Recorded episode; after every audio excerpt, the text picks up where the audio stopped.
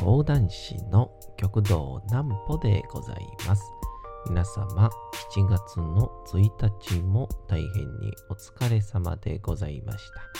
お休みの準備をされる方、もう寝るよという方、そんな方々の寝るおともに寝落ちをしていただこうという講談師、極道南歩の南歩ちゃんのおやすみラジオ。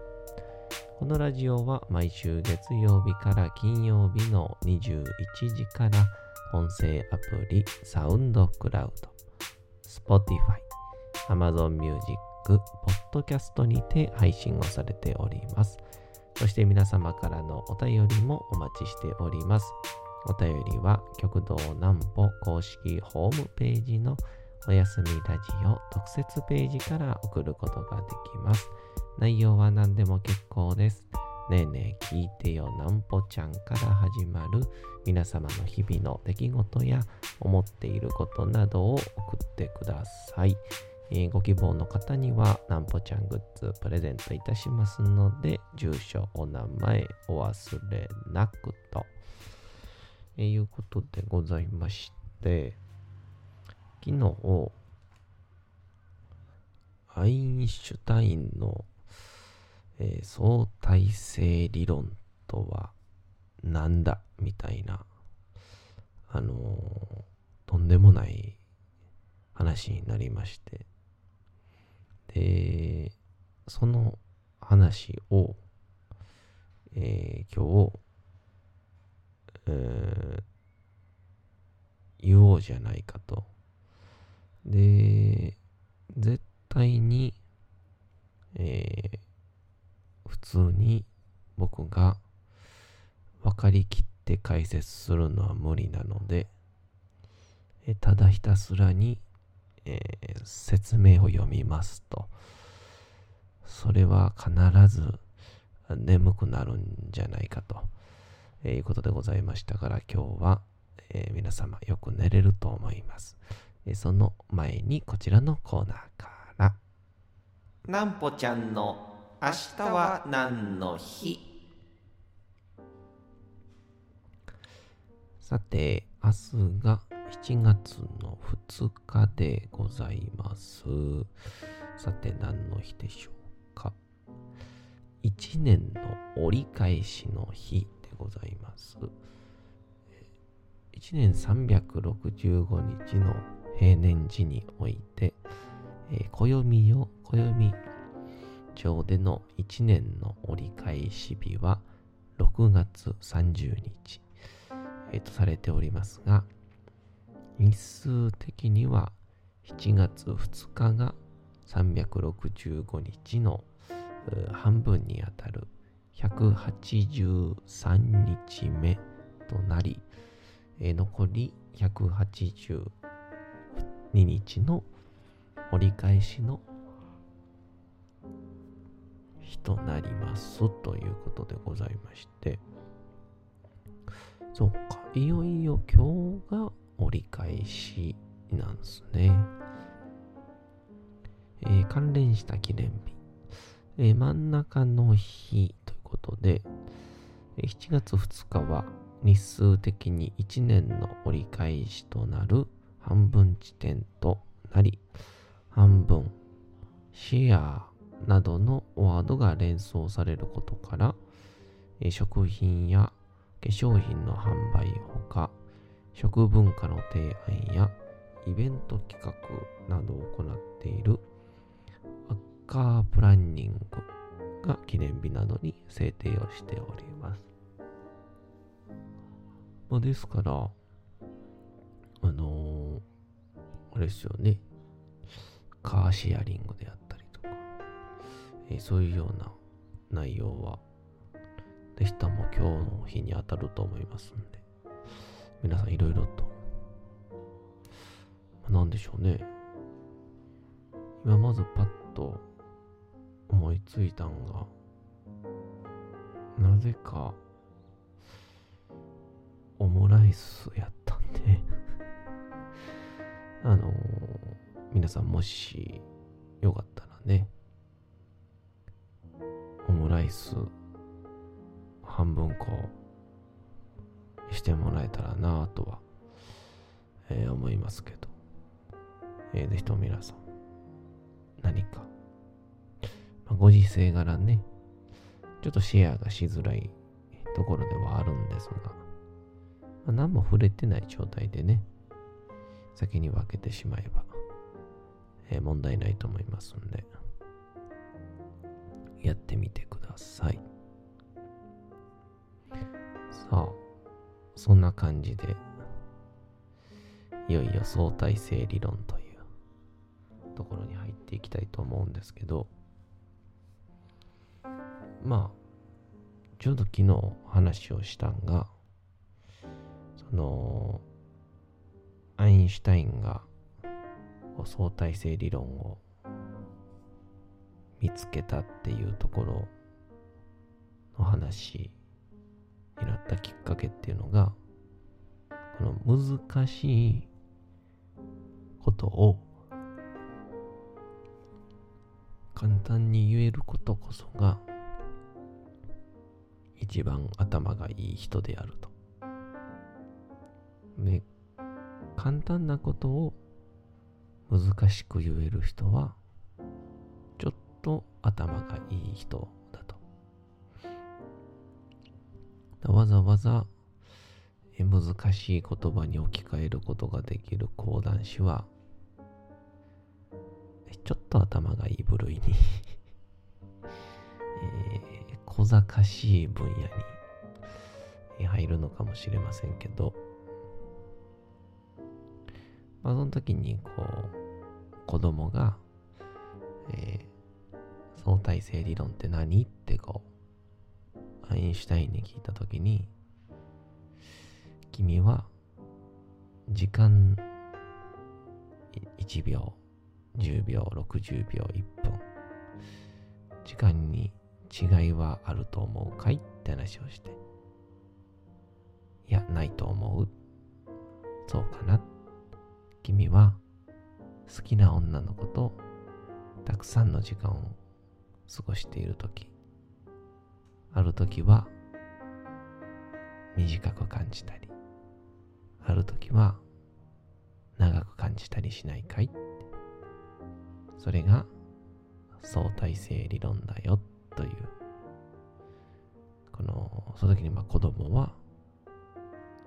はあって顔と目を光らせて去っていったっていう話があるんですけど、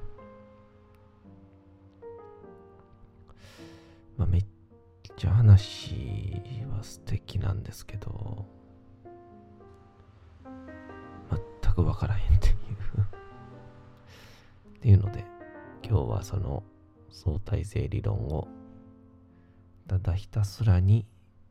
説明文を読みますという回にすることになりました。なんで、まずは、一番有名な、ウィキペディア先生からね、引っ張っていきたいと思いま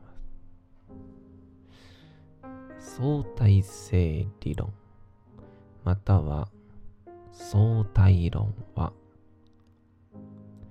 特殊相対性理論と相対性理論の総称である。もうわからないですね。うん。まあ、続けていきましょう。えー、物理史的には古典論に分類される物理の分野としては最後の大物であった。量子力学と並び、いわゆる現代物理、古典物理の基本的な理論である。特殊論、一般論ともアルベルト・アインシュタインにより記述をされた。まずは、等速運動する完成形の間において、物理法則は互いに普遍であるはずという原理、相対性原理と、光の速度、高速度普遍の原理から導かれたのが特殊相対性理論である。特殊相対性理論は時間と空間に関する相互の相互間の変換が相対速度が光の速さに近づくと宇宙が膨張するのと従来のいわゆるニュートン軸ニュートン軸的に信じられていた天体は重力を持つ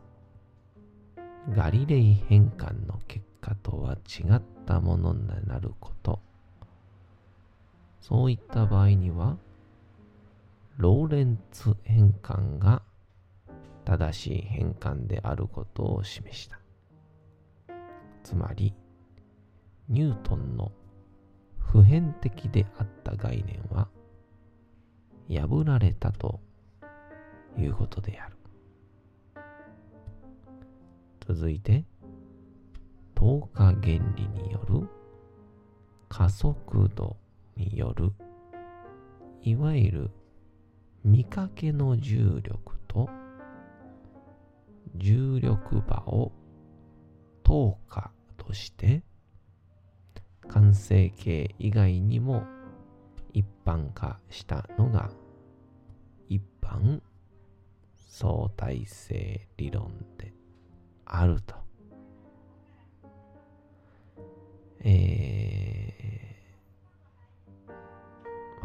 分かったよっていう人はね、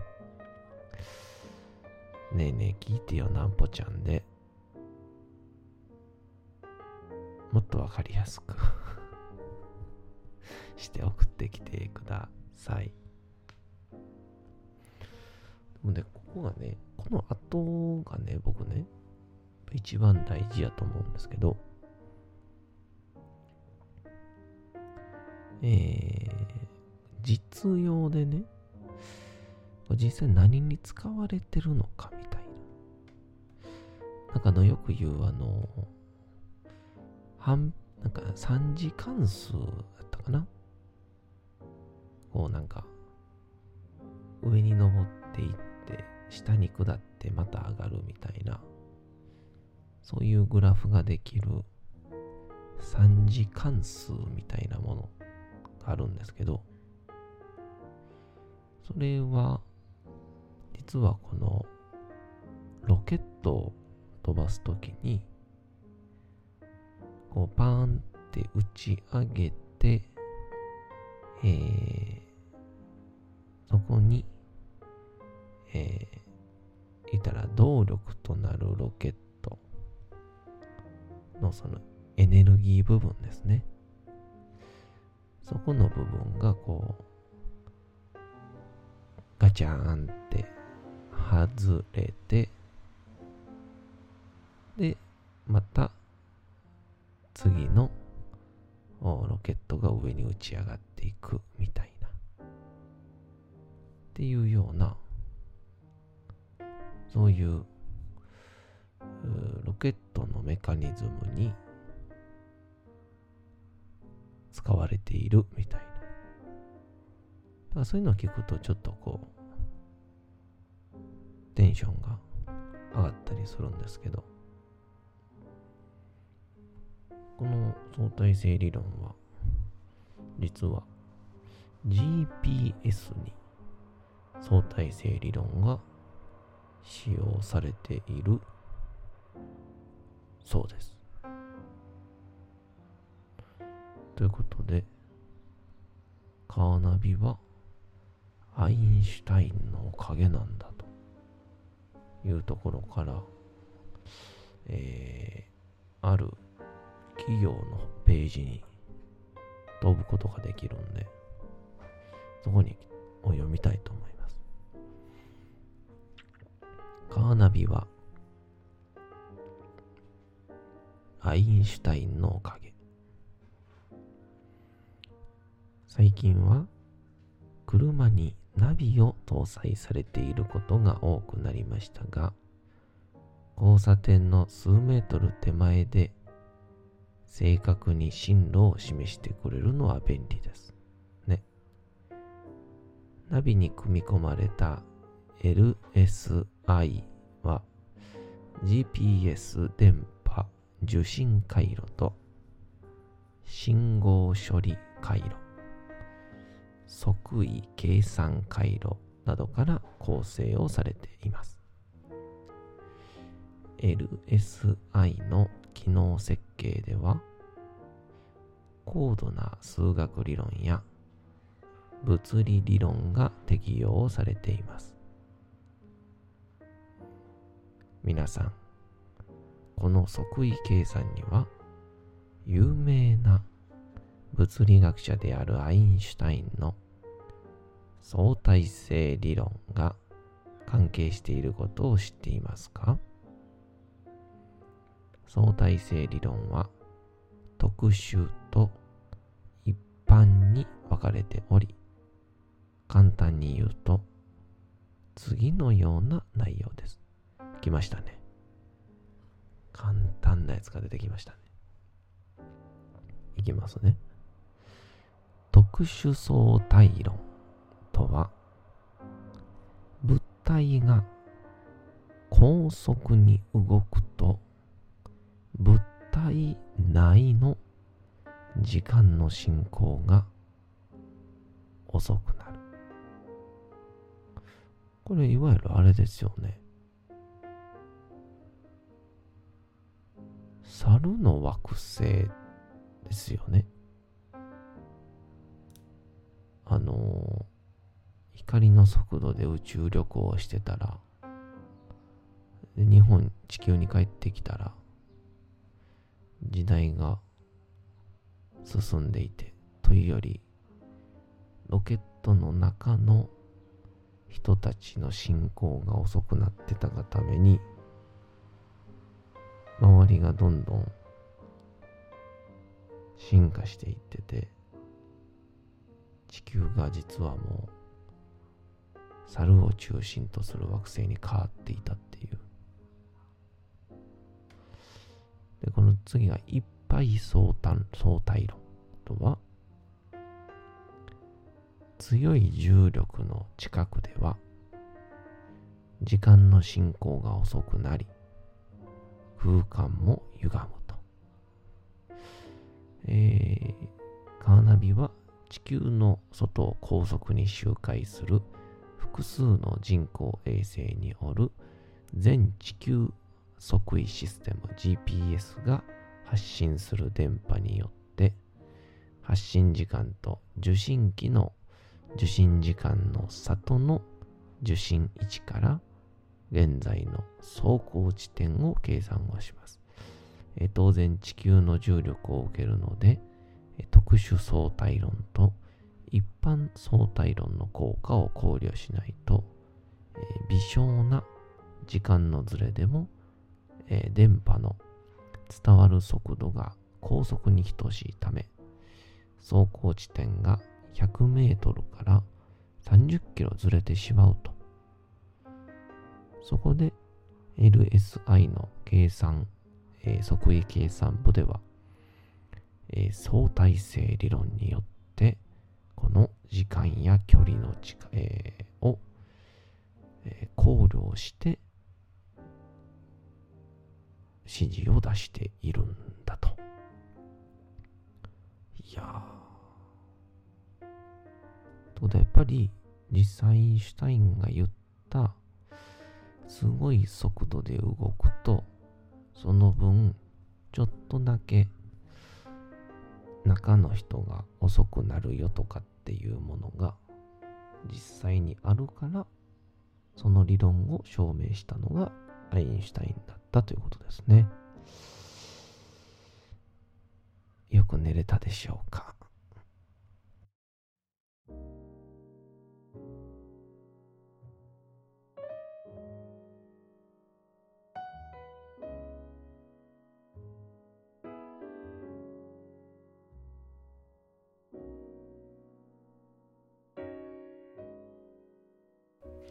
さて時刻はうとうと朗読会の時間となりました。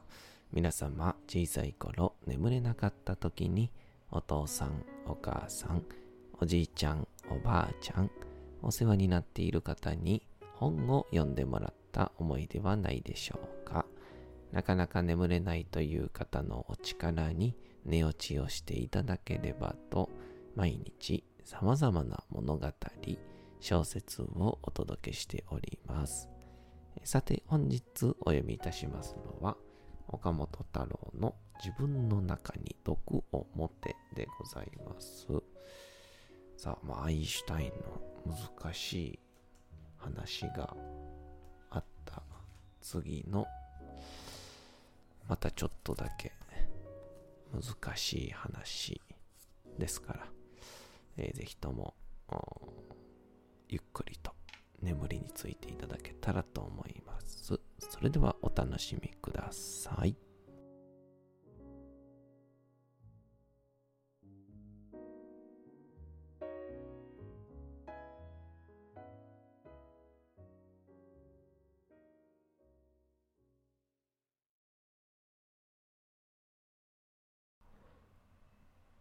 自分の中に毒を持て。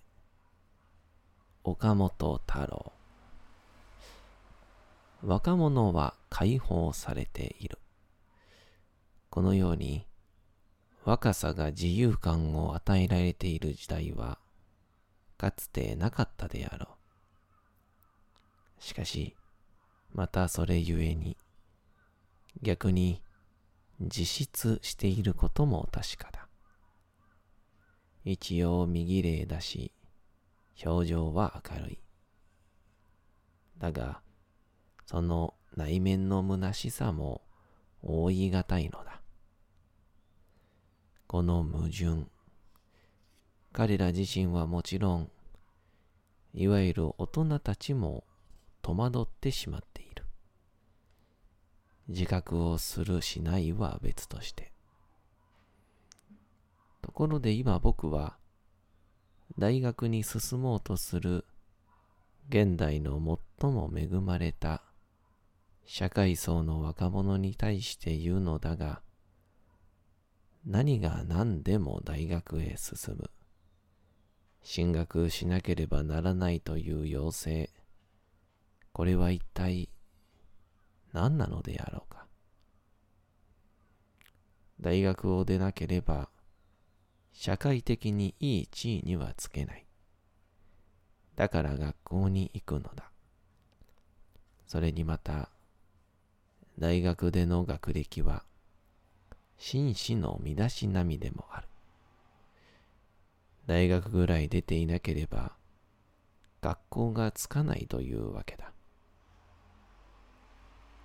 昔、明治時代には、洋服を着て髭を生やしているのが紳士の条件であった。近頃では、そんなものでは別段尊敬はされない。その代わりが、大学でという肩書き。つまり、髭のようなものと言ってしまえばよいわけだが、やはりそれでは済まないのである。考えてもみると人生には世渡りと本当に生き抜く道と二つあるはずだ。ところがほとんどの人間はこの世をどううまく渡っていくかという諸生的な筋しか考えない。そして大学を進むということは、そのためのお守り札である。だから、別に学問がしたいという切実な願望があるわけではないのである。